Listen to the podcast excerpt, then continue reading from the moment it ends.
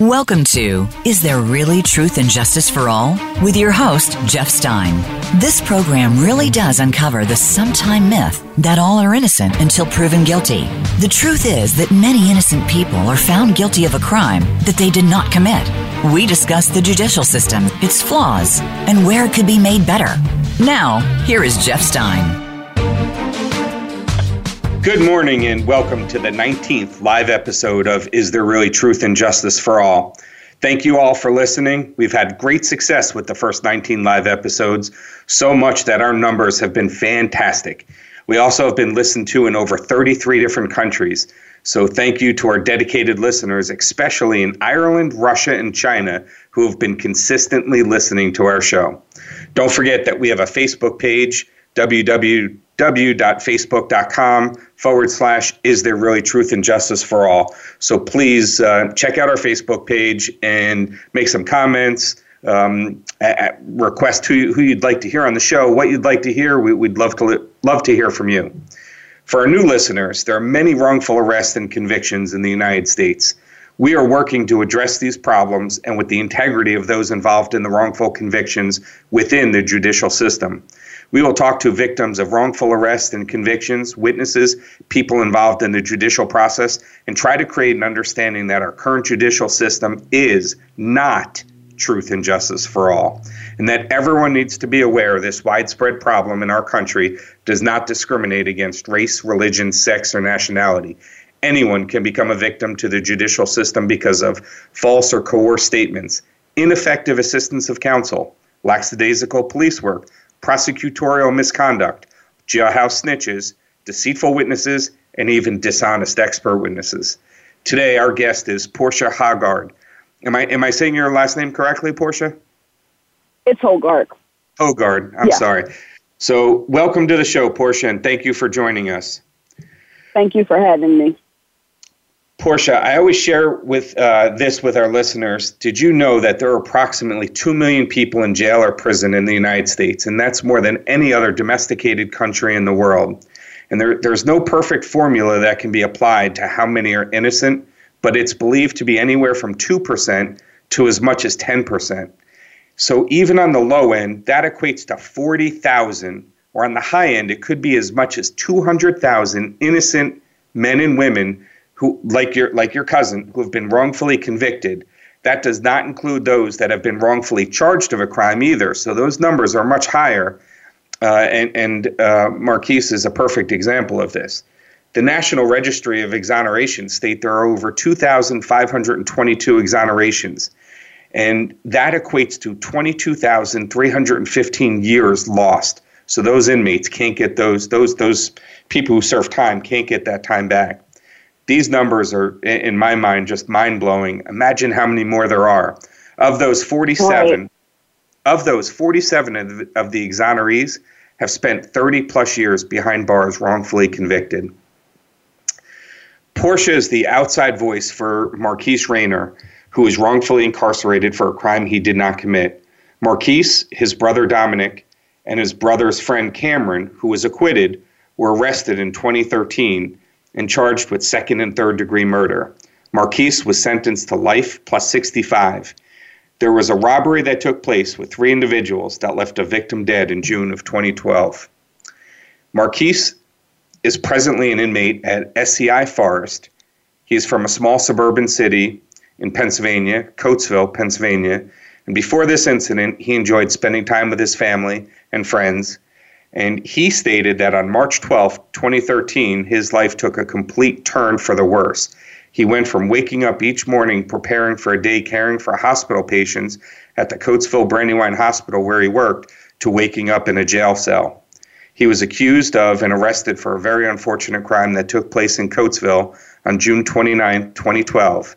He claims he was not involved with the crime in any capacity on that day in June when a robbery murder was committed.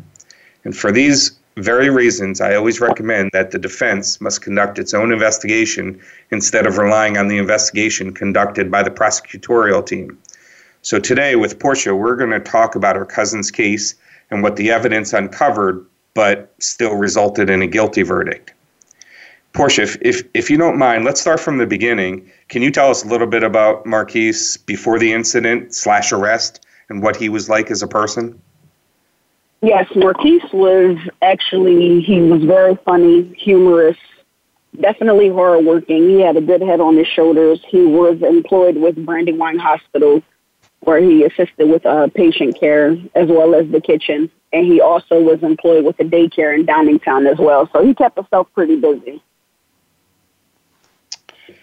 So all the things that now, obviously, you know, anyone can um, can do something wrong, but definitely doesn't sound like the traits of somebody who's a murderer who's working in a hospital and a daycare center. Correct. On June 29th, um, 2012, the investigation revealed that there were three people involved, uh, obviously not including the victim. One of the said participants was acquitted of the crime prior to Marquis's trial, and that was due to lack of evidence. Can you tell us a little bit about what your knowledge, because you're you're very passionate, obviously, about this. Can you tell us what you know about the incident itself uh, that took place on June 29th? the incident itself that took place on June 29th was a robbery, and to my understanding, when the three assailants entered the home, there was a shot which pierced the femoral artery of Dominique Williams, and he actually ended up bleeding out, and he passed away in the process. During the robbery, there was a jar removed from the house as well. I'm not sure what was inside the jar. I believe it was said to be a few dollars and a pack of cigarettes in the jar that was stolen from the house as well. And who was the person who was acquitted because of lack of evidence? Cameron Horn. Okay. We're going to get back to that, but is that the same Cameron who was also the driver, who, who was a, a, a witness? That I'm not sure of. I don't believe it is. Okay, so it's a different Cameron. Yes. Okay. And the the people the other person who wasn't acquitted was that Marquis brother or half brother and his name was Dominique as well? Yes, Dominique Lee and Marquis Rayner are half brothers and they were tried together and they were both convicted. Okay and was did Dominique plead guilty or was he found guilty? They both were found guilty after pleading okay. not guilty. All right. The from from some of the information that I read, like you mentioned, there was three culprits, and somewhere mm-hmm. they said they they all wore black T-shirts. And later on, Correct. I think that played a, a role in the trial. Can you elaborate to the listeners a little bit about the t shirts and what they had to do with this case? Yes. In the trial, there were t shirts recovered at the scene. Those t shirts actually happened to be black. But when witnesses who were inside the house during the robbery took the stand, they stated that the shirts were of a different color scheme, which included red and white. Okay. And later on, there was a shirt found a block away, and it, it was alleged that Marquis's DNA um, was on there, uh, along with there was four other people's DNA. But if I'm correct, the other people or the other DNA was not tied back to anyone in particular. They, they there was no matches. Correct. There were okay. four DNAs total. Only Marquis's DNA was identified on the T-shirt, which was found a block away from where the robbery initially took place. And what does he say about that T-shirt? How did his DNA get on there? Marquis believes that when he was questioned by Chester County detectives, when he voluntarily gave his DNA sample, that's how his DNA ended up on that T-shirt.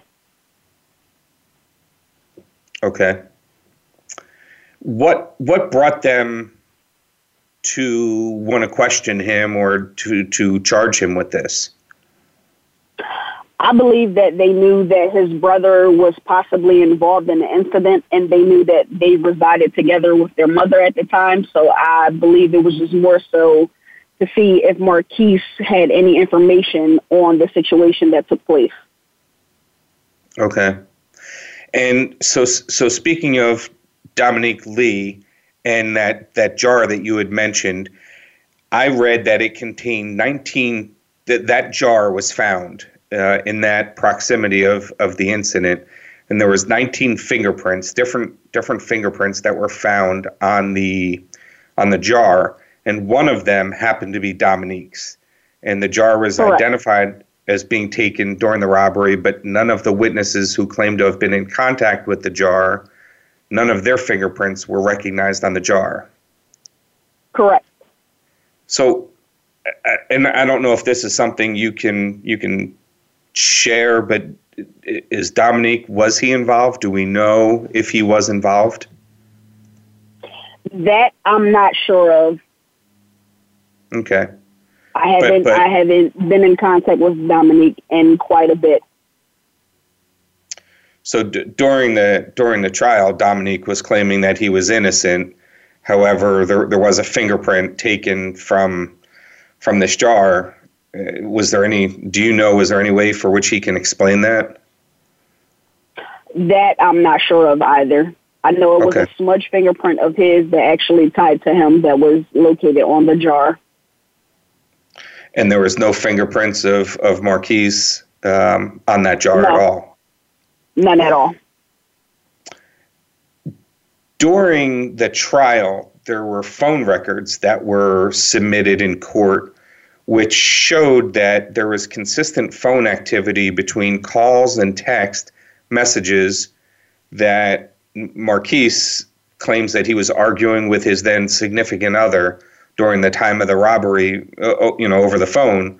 Um, but that did not matter, did it, during the during the trial, or or obviously during the um, the guilty the the findings of the jury? It did not. They were just admissible in court, and they were completely ruled out. Now, who was who was his significant other um, that he was he was conversing with? It was one of one of the Coatesville residents. Her name is Daquisha. Okay. Was was she called into court to testify as a witness? I don't believe she was. Huh. Now that that would be interesting. I mean, I would think that she would be a, a, a, witness for the defense, stating, you know, that she can testify that she was, you know, having phone calls and text messages with Marquis, you know, during that alleged time where you know they were fighting about or arguing whatever they were arguing about. So that's interesting. Right. He was later seen on camera clocking in at the hospital where he worked, uh, I guess a few hours after the robbery. Do you know how many hours? Do you know how long after? Marquise had to be to work at six o'clock. So the robbery took place maybe early morning. So I want to say between 12 a.m. and 2 a.m. 12 a.m. and 2 a.m. And he had to be in work at 6 a.m., 6 in the morning. Yes. So he had to get up, shower, drive to the hospital. I mean, it's it's close, but not that close. Still had to, you know, spend 15 minutes dri- driving there. Um, right. And he, he went into work, and at that point in time, he had no idea any of this was going on. In, in that particular day, I guess that was what June 30th. Uh, he, just went to work like it was a normal day. Yes just went to work with like it was a normal day. Okay, that's fascinating to me. It's it, you know this is one of the challenges that happens you know in, in wrongful conviction cases. There's just so many interesting things and makes you wonder how the jury came to their conclusion that they did. There was a witness for the prosecution who stated at Cameron's trial excuse me, um, that Marquis was not involved Is, is that correct? Do you remember the details with that? Yes, he stated that Marquis was not involved. And when they asked how he was aware of who was involved, he stated that he was a participant as far as driving Dominique and Cameron Horn to commit the crime.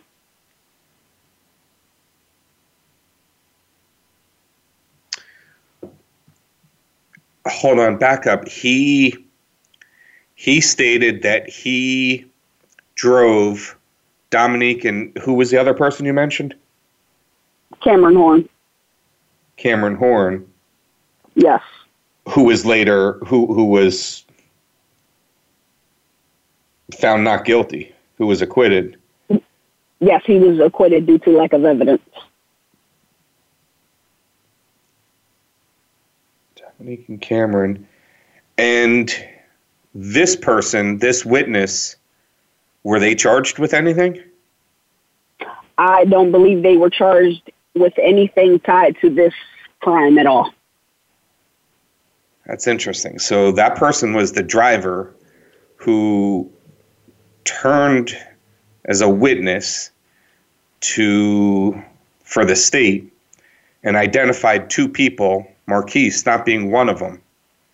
And yet one of those people that he identified was acquitted for lack of evidence. Correct. Uh, okay. That that it's it boggles your mind, doesn't it?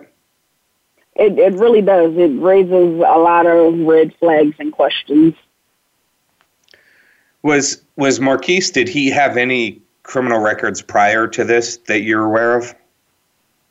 I believe he had one incident when he was a juvenile. I'm not sure of the details of it, but I kind of do vaguely remember him being in trouble one time. But as a juvenile, nothing as an adult. No, nothing as an adult at all. And the I'm just kind of recapping some of the things we talked about and, and trying to wrap my head around this. So the the witnesses who were in the home at the time, they didn't identify Marquis at all, or or they really couldn't identify anyone because they said, did they say they were wearing masks or something like that as well?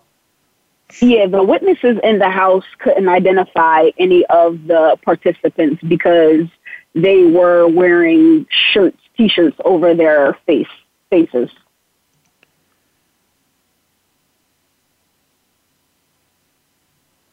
Okay. Let's. We're gonna stop and take a, a quick break, um, a quick commercial break, and we'll be right back, and we'll pick this up and kind of recap everything because I, I just don't understand where what evidence they have that pointed to him other than the DNA on this shirt. But again, it sounds like there's a big a uh, big controversy with these T-shirts. So um, we'll be right back for uh, a commercial break and uh, in about one minute, two minutes.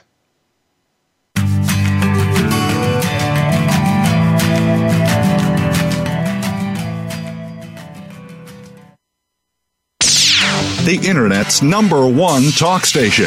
Number one talk station. VoiceAmerica.com. ELPS Private Detective Agency is here to provide you with security and investigative services. Our specialties include criminal defense, surveillance, security consulting, loss prevention investigations, and more. ELPS Private Detective Agency is a dynamic team of professionals with over 30 years of experience. No case is too small, too large, or too difficult. We're licensed, bonded, and insured. Visit elpspda.com on the web or call us at 877 See That. ELPS Private Detective Agency. Fighting theft, fraud, and crime, one case at a time. Now you don't have to stay linked to your desktop or laptop. Take Voice America on the go and listen anywhere. Get our mobile app for iPhone, Blackberry, or Android at the Apple iTunes App Store, Blackberry App World, or Android Market.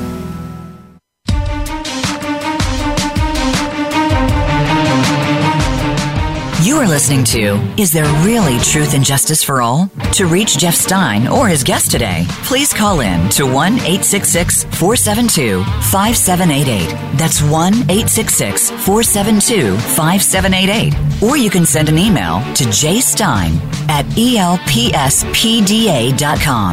Now, back to Is There Really Truth and Justice for All? Welcome back, and I am here with Portia, the cousin of Marquis, who is currently incarcerated for murder um, that occurred in 2012 in Coatesville, Pennsylvania. And we're talking about some of the evidence that was um, brought up and some of the things that just make you shake your head a little bit. So I want to go back and, and I guess recap a couple things that we talked about. Portia, these, it, if I recall, as as I was reading some some of the case, the T-shirts were used. Were they used to um, as a mask, like to wrap around their faces? Yes, correct. Okay, and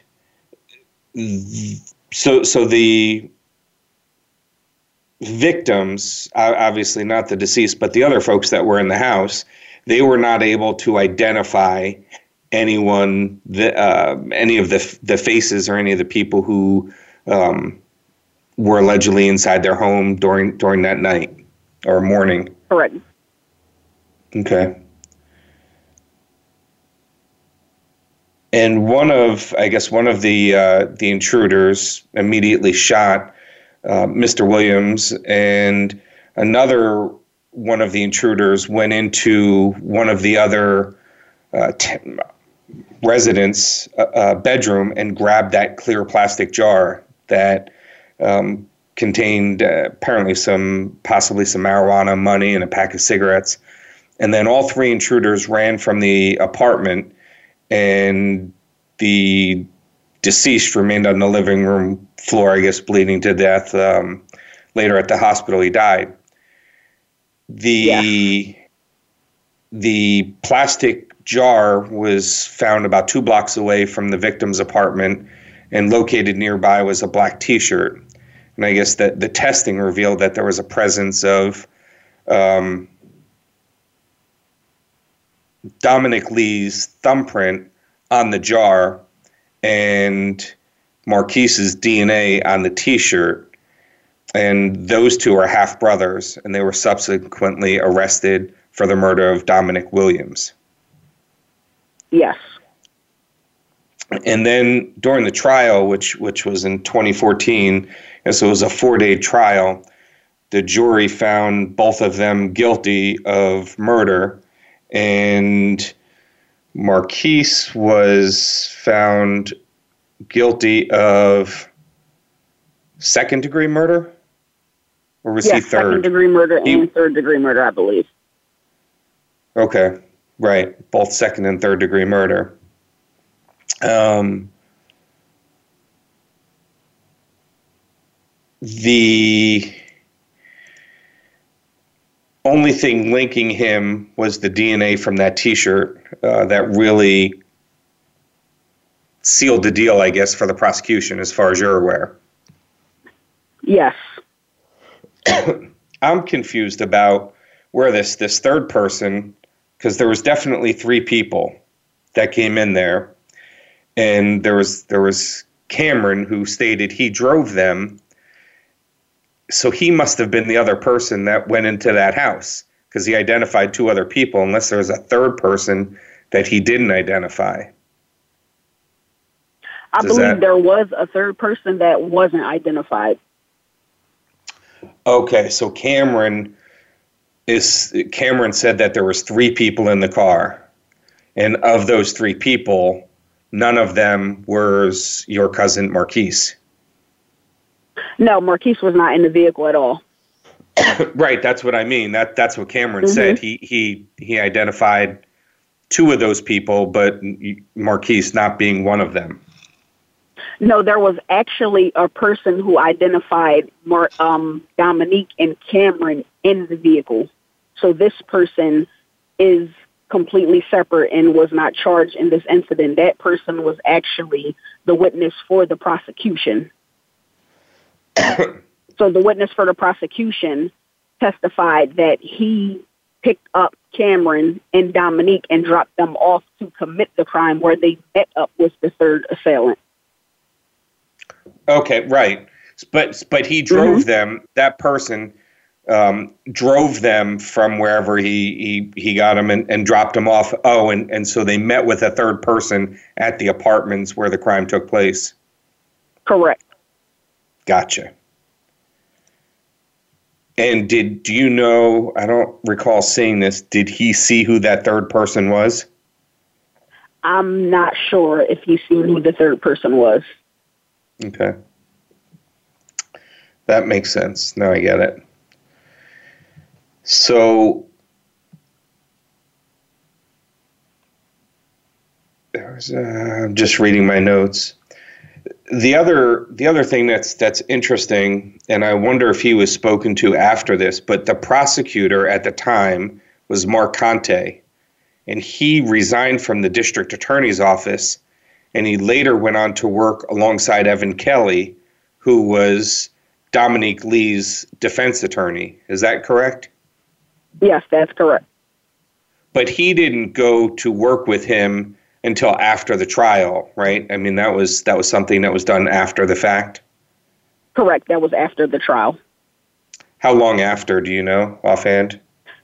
That I'm not sure. I I believe it was within the year of sentencing. Okay. Interesting. Because that was uh, actually a shocker for me to see the person who actually prosecuted them actually joined legal teams with the defense attorneys who defended them. Right. Interesting. Was there anything else that you can think of that seemed out of line during the time of the trial and, and during everything that Marquis was going through?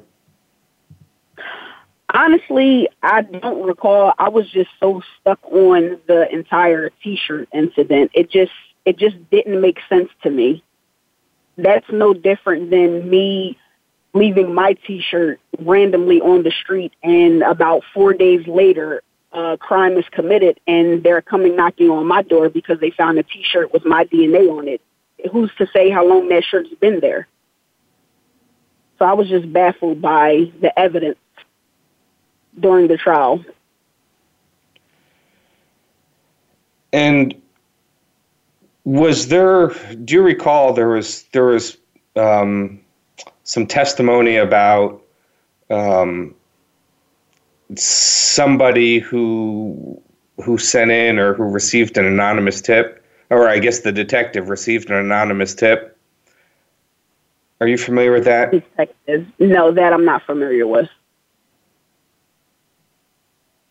Okay. I think there was something that, that took place with an anonymous tip that, that could be part of the upcoming PCRA, possibly.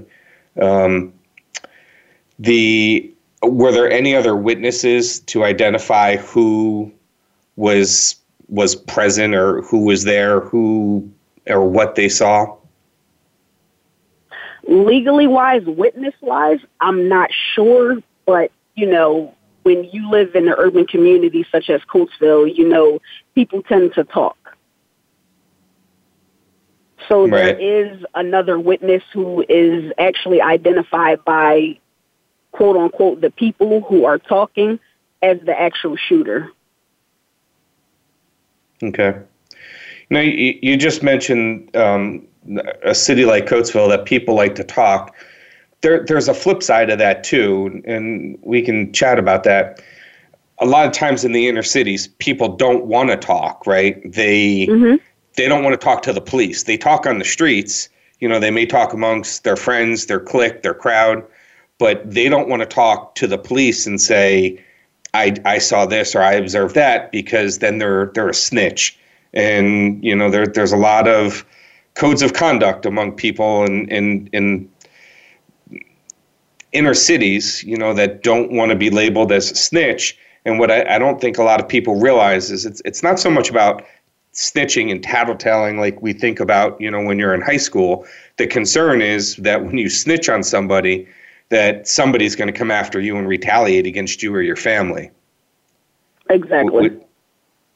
So, you know, when when you mention that people are, are kind of talking on the streets or, or in the neighborhood, is that what you mean more so on the streets as opposed to with coming forward to the police? Yes. All right. Um, and, and that's interesting about the, the people inside testified that there were different color t-shirts. There was white t-shirts and a black t-shirt. And I'm not sure you had mentioned a, a red one possibly. Yes. What is what does Marquis say? What's when when you talk to him and you have conversations? He obviously says that he wasn't there. He, he had nothing to do with it. Does he does he know who did? Does he does he mention whether his brother um, Dominic Lee was involved? Um, is there any conversation with Dominic Lee, possibly if he was involved, coming forward? me and Marquis did have that conversation when we had a visit in person, and you know, I looked Marquis in his eyes. I said, Marquis, you know, just explain to me what happened, or like, what what do you know about what happened? And he said, honestly, because I'm not sure. I can't even give you information to tell you because I don't know what happened. He was basically blindsided by everything. Okay. And and how about Dominic Lee, um, do you have any, did you or do you have any conversations with him as well? I haven't spoken to Dominique in the last few years, honestly. Okay. Not since everything began. And when you were talking to him, what was his attitude or or his thought process? What was, you know, what did he think? Or what did he say about the incident to you? He didn't really speak on the incident, but to sum up, I guess his demeanor towards it, it was just more so he was unbothered. Okay. And and I don't want to I don't want to draw assumptions, uh, you know, but you, you I guess you get the feeling that there may be more that more that meets the eye with him. Um, Absolutely. And, gotcha. And where is where is he currently housed? I believe he is housed. I want to say Smithfield. Hmm. Okay. And currently, what there's there's a PCRA, um, uh, another PCRA that Marquis's attorney has filed, and as far as PCRAs for for the listeners, that's a post conviction relief act, and for a PCRA, you need to prove that there was either new evidence that wasn't available at the time of the trial or that there was ineffectiveness of, of the counsel, that the trial attorney didn't do everything that he or she should have done. Um, do you know, without getting into the details, because we don't, we can't really discuss um, the details of a PCRA, you know, before their, um, before the trial, before the PCRA, if it's even approved. Um, it, the PCRA process, again, for the listeners, is to me, it's a challenge. It used to be that you had 60 days if there was new information um, that became available. They have since changed the law and made it a year, which I think that's great. I, I don't know why there's even a statute or a time limit on there, um, because I, I think people don't. Number one, not all people realize that when there's new information received, the clock starts ticking. And even though you, you say it's a year, a year may not be enough because as Portia, I'm, I'm sure you can probably comment to the expense that this cost the family. And, you know, people aren't, not everybody can afford, um, the dream team, you know, the dream legal team, like like some of the the big superstars and um, Bill Cosby, for example, and um, uh, others. You know, you need to you need to come up with the money. You need to come up with the funds to be able to afford an attorney. So a lot of times families work together to try to chip in and, and come up with some money for an, an mm-hmm. attorney. And that all delays that that PCRA process sometimes. Um, so anyway, you have a year, and then once you file the PCRA, right? It's it's something that the attorney, or if you're representing yourself and you're pro se, um, a, a, lot of inmates become what you know what referred to as jailhouse lawyers because they spend a lot of time in the law library studying and reading case law, and they become really smart and really um, acute with uh, with their knowledge. So they need to file with the courts a PCRA, and then the the judge normally who heard the case to begin with will then decide whether there's enough in the PCRA to support a hearing, basically a PCRA hearing, which is like a mini trial. And at that PCRA hearing, if it's approved, and rarely is it approved, um, just just in my experience, it's it's not often, but when it is, then you have this little mini hearing, and then that hearing, that that little hearing, determines whether there will be a new trial or not. So right now, if I understand correctly, his attorney filed a PCRA. Uh, do you know where, what stage that's in? That I'm not sure what stage it's in. I'm not sure of the details of the PCRA, but I know that the PCRA was filed a little over a year ago. Speaking to his attorney recently, he actually wrote to follow up with it because we still haven't heard anything back as of yet. Okay. Yeah, they're um, it's in our country, and, and I mentioned this earlier. The United States has more people incarcerated than any other domestic country in the world. Not only that, our our sentences are longer than any other domestic country in the world as well. So when when people are sentenced in the United States, they're usually sentenced a lot longer than any other country. And then uh, to top it off, they're they're treated they're not treated like like people all the time in in these um, facilities. Some are better than others, but in a lot of other countries, they're treated and, and they're it's a much different incarceration incarceration. You know, there's um, there's more education, more training in some other countries than there is in the United States. And granted, we have a lot of great programs. I mean, there's even some prisons that offer college degrees when they're incarcerated. So I, I think there's a lot of good things that are um, that are in place and, and working on, on being fine tuned, but there's still a lot of room for improvement in our country, which you would expect to be better than any other country. Um, but it's it's it's not. I mean, that's just that's that's the truth. That's the facts, which is um, disappointing. Very, very disappointing. So let's. Um, it's about time to take another quick commercial break. Let's take a uh, a quick commercial break, and when we come back, we'll talk a bit, uh, a little bit more about the um, the rally that you have coming up in February to um, bring some awareness to some of the things that we've talked about today. So we'll be right back.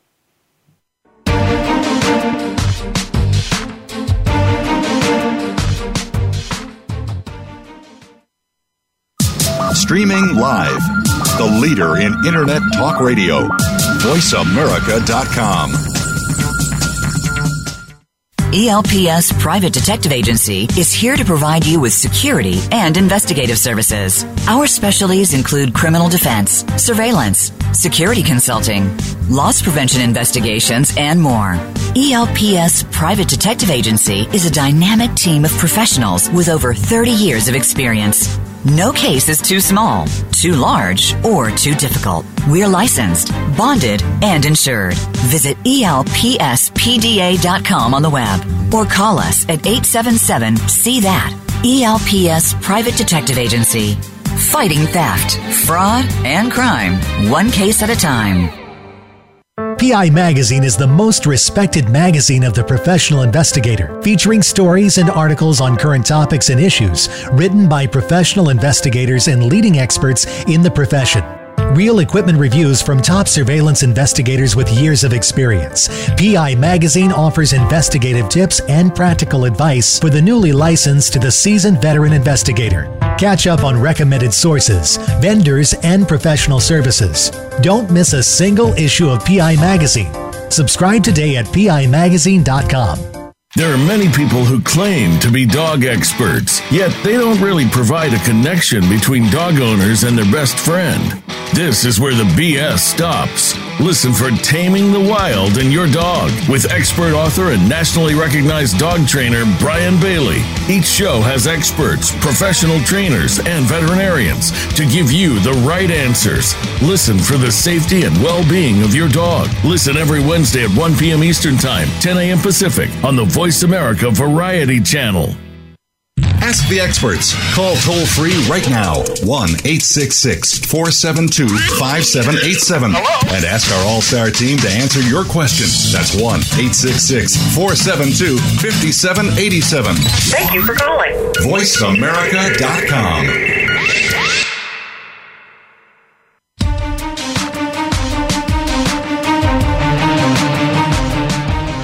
listening to Is There Really Truth and Justice for All? To reach Jeff Stein or his guest today, please call in to 1 866 472 5788. That's 1 866 472 5788. Or you can send an email to jstein at elpspda.com. Now, back to Is There Really Truth and Justice for All? Welcome back, and thank you for joining us today. And thank you, Portia, for being here talking about your cousin's situation um, that occurred back in 2012 and is really having a, uh, a big effect on his family. What a lot of people don't understand and, and don't realize until you really think about it and analyze it, but it doesn't just affect the individual. So we have Marquis and we have Dominic Lee, both incarcerated, and they're going to spend, as of right now, unless they're successful in, in any appeals or PCRAs, they're they're scheduled to spend the rest of their life in prison. And what people don't understand how it affects not just them, but their families, their mom, their dad, their brothers, their sisters, their aunts, their uncles, their cousins, and children. Now, Marquis doesn't have any children, but Dominic Lee does have some children. So this is it's very difficult for the family because they lose somebody. Um, you know, they now need to make arrangements to go and visit them in a prison. They don't get to just pick up the phone and wish them a happy birthday. They got to wait to be called. They got to put money on their um, on their books so they can make phone calls. There's no free phone calls in prison. they need to come up with tons of money, they, you know, from a, a legal defense, as well as providing for their family. You know, there's um, in Dominic Lee's situation, there's no father there to provide for the children. There's no father figure to, you know, guide the children and, and be a father figure like like parents should be. So it really becomes um, it affects so many more people. And then if there is somebody out there who really did commit this crime, that means they're still out there. They're still on the streets. And normally leopards don't change their spots too easily. So if they killed somebody once, what's to stop them from killing again? Obviously, if they robbed somebody once, they're probably going to rob again because they were doing it because they either thought that there was drugs, there was money, or they needed drugs or money. So you know they're they're going to continue. They're very rarely you know does somebody just. It's not like um, they decide to, to quit smoking and you know they it's the last day they they they smoke. It's a lot harder to stop a life of crime um, and and drug use or whatever the case may be. It's not an easy task. so Portia, I, I feel for you and your family and. Um, What's it like for some of the other family members? Obviously, you've taken uh, um, a huge role in in trying to provide awareness and support for your cousin. But how about his his his parents and some of his other family members? It's very rough emotionally. You know, we have two family members incarcerated, charged with murder, serving life plus 65. So it's, it's, it's been a struggle, but you know, we're really close, tight knit family. So we support each other and we make things work. Good. How often, and, and again, for the listeners, it, it's the SCIs, the, the state correctional institutions, they, they don't always put somebody that, close to where their family is. It obviously depends on the crime they committed, where they're going to be housed, and so forth. So now family members need to drive. Do you know how far of a ride is it to go see Marquis, and how far of a ride is it to go see Dominique Dominique Lee? Dominique is about four hours and some change away, and Marquis is about five hours and some change away. Exactly. so mm-hmm. you know that's that's not easy for the family in, in those situations. It's not like you're gonna get up on a, a Monday morning and say, "Oh, I'm gonna go stop and, and see Marquis." You know, um, you know, spend an hour or two with him. You got to drive five hours. That's one way. That's ten hours, and you know, exactly that's that's a that's a difficult day. And you know, then you got to decide. Well, you know, with all that driving, do you spend the night? Do you got to pay for a hotel? There's obviously the, um, tolls and mileage. It's not cheap. I mean, that's that's not a cheap visit to go visit him.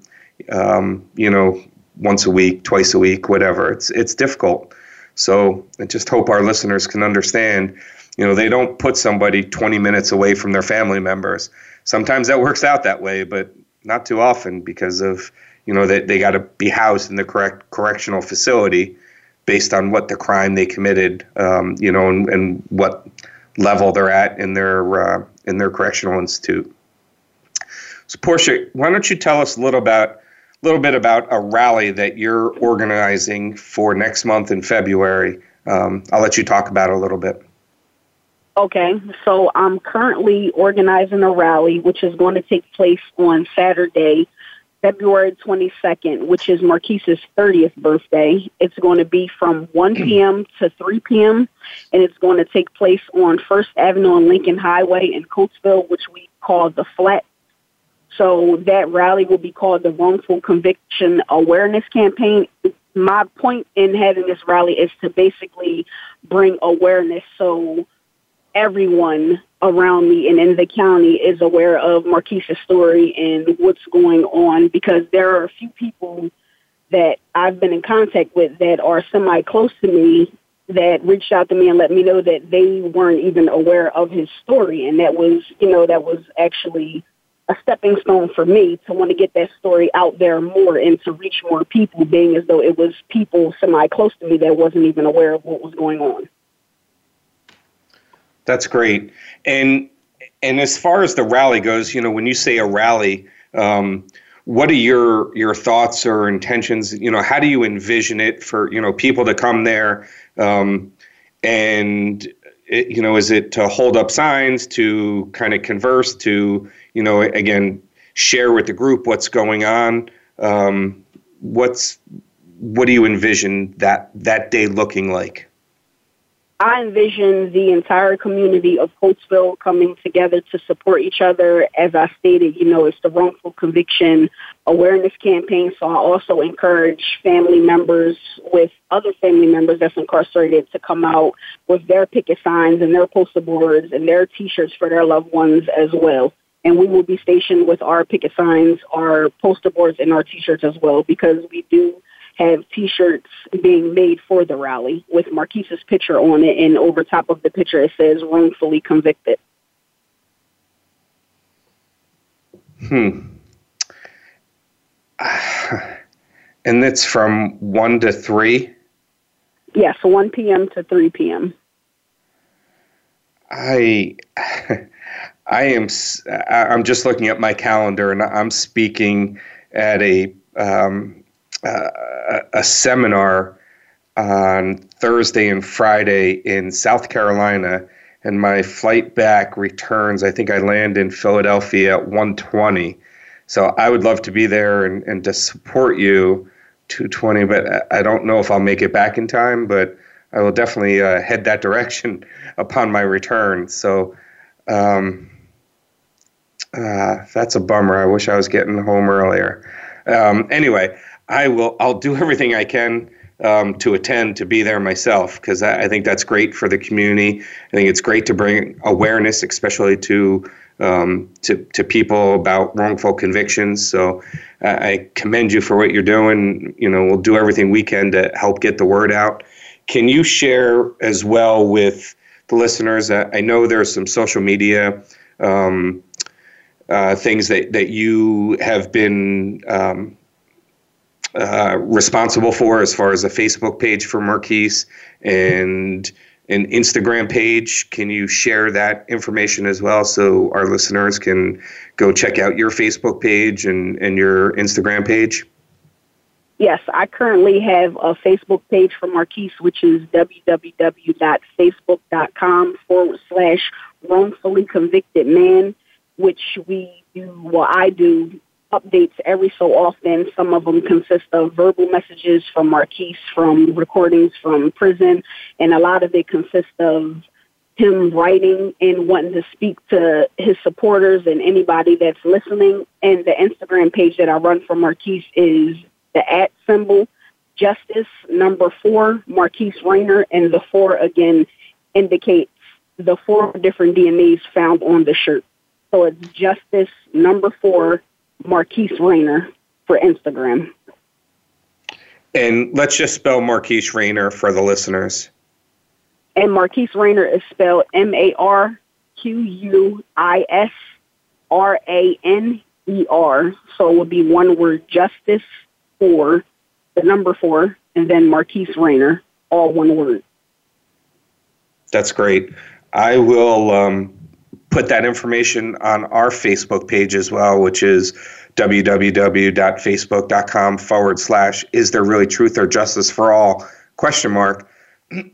So i will include that on our social media and do everything i can. You know please um, keep in touch with me. If there's anything i can do to help promote it uh, i will. I, I, do have a question. I mean um, february you never know it can right now in, in the Chester, Chester County area, our snow totals for the year, I just saw this on the news, are down. Normally, we average about 10 inches of snow to date. Um, and we, we're, I think we're at like, you know, a half an inch or something like that. What happens is there a makeup date? I know that's the, the significance of February 22nd is his birthday, and that's his 30th birthday, which is a big deal. But if it's if there happens to be a snowstorm or rain, um, have you thought about you know changing you know having it the following week or anything if if the weather doesn't cooperate?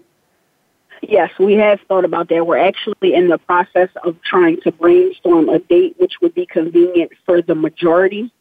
So that's actually in the process as well as a just in case. Okay.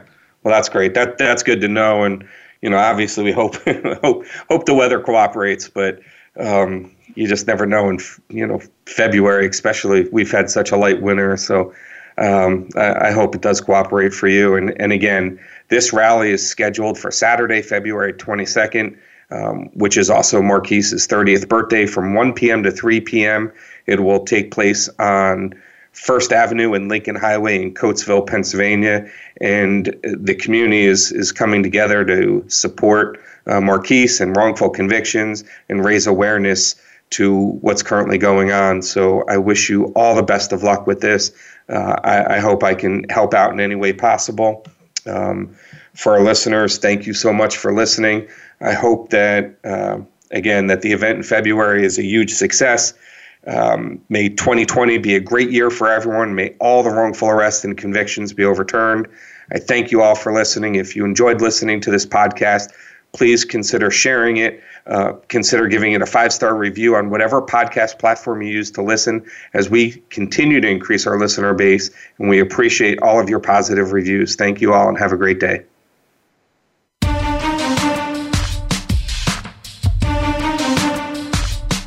Thank you for listening to Is There Really Truth and Justice for All? We can be heard Wednesdays at 8 a.m. Pacific Time and 11 a.m. Eastern Time on the Voice America Variety Channel. Please join host Jeff Stein for another edition of the program next week.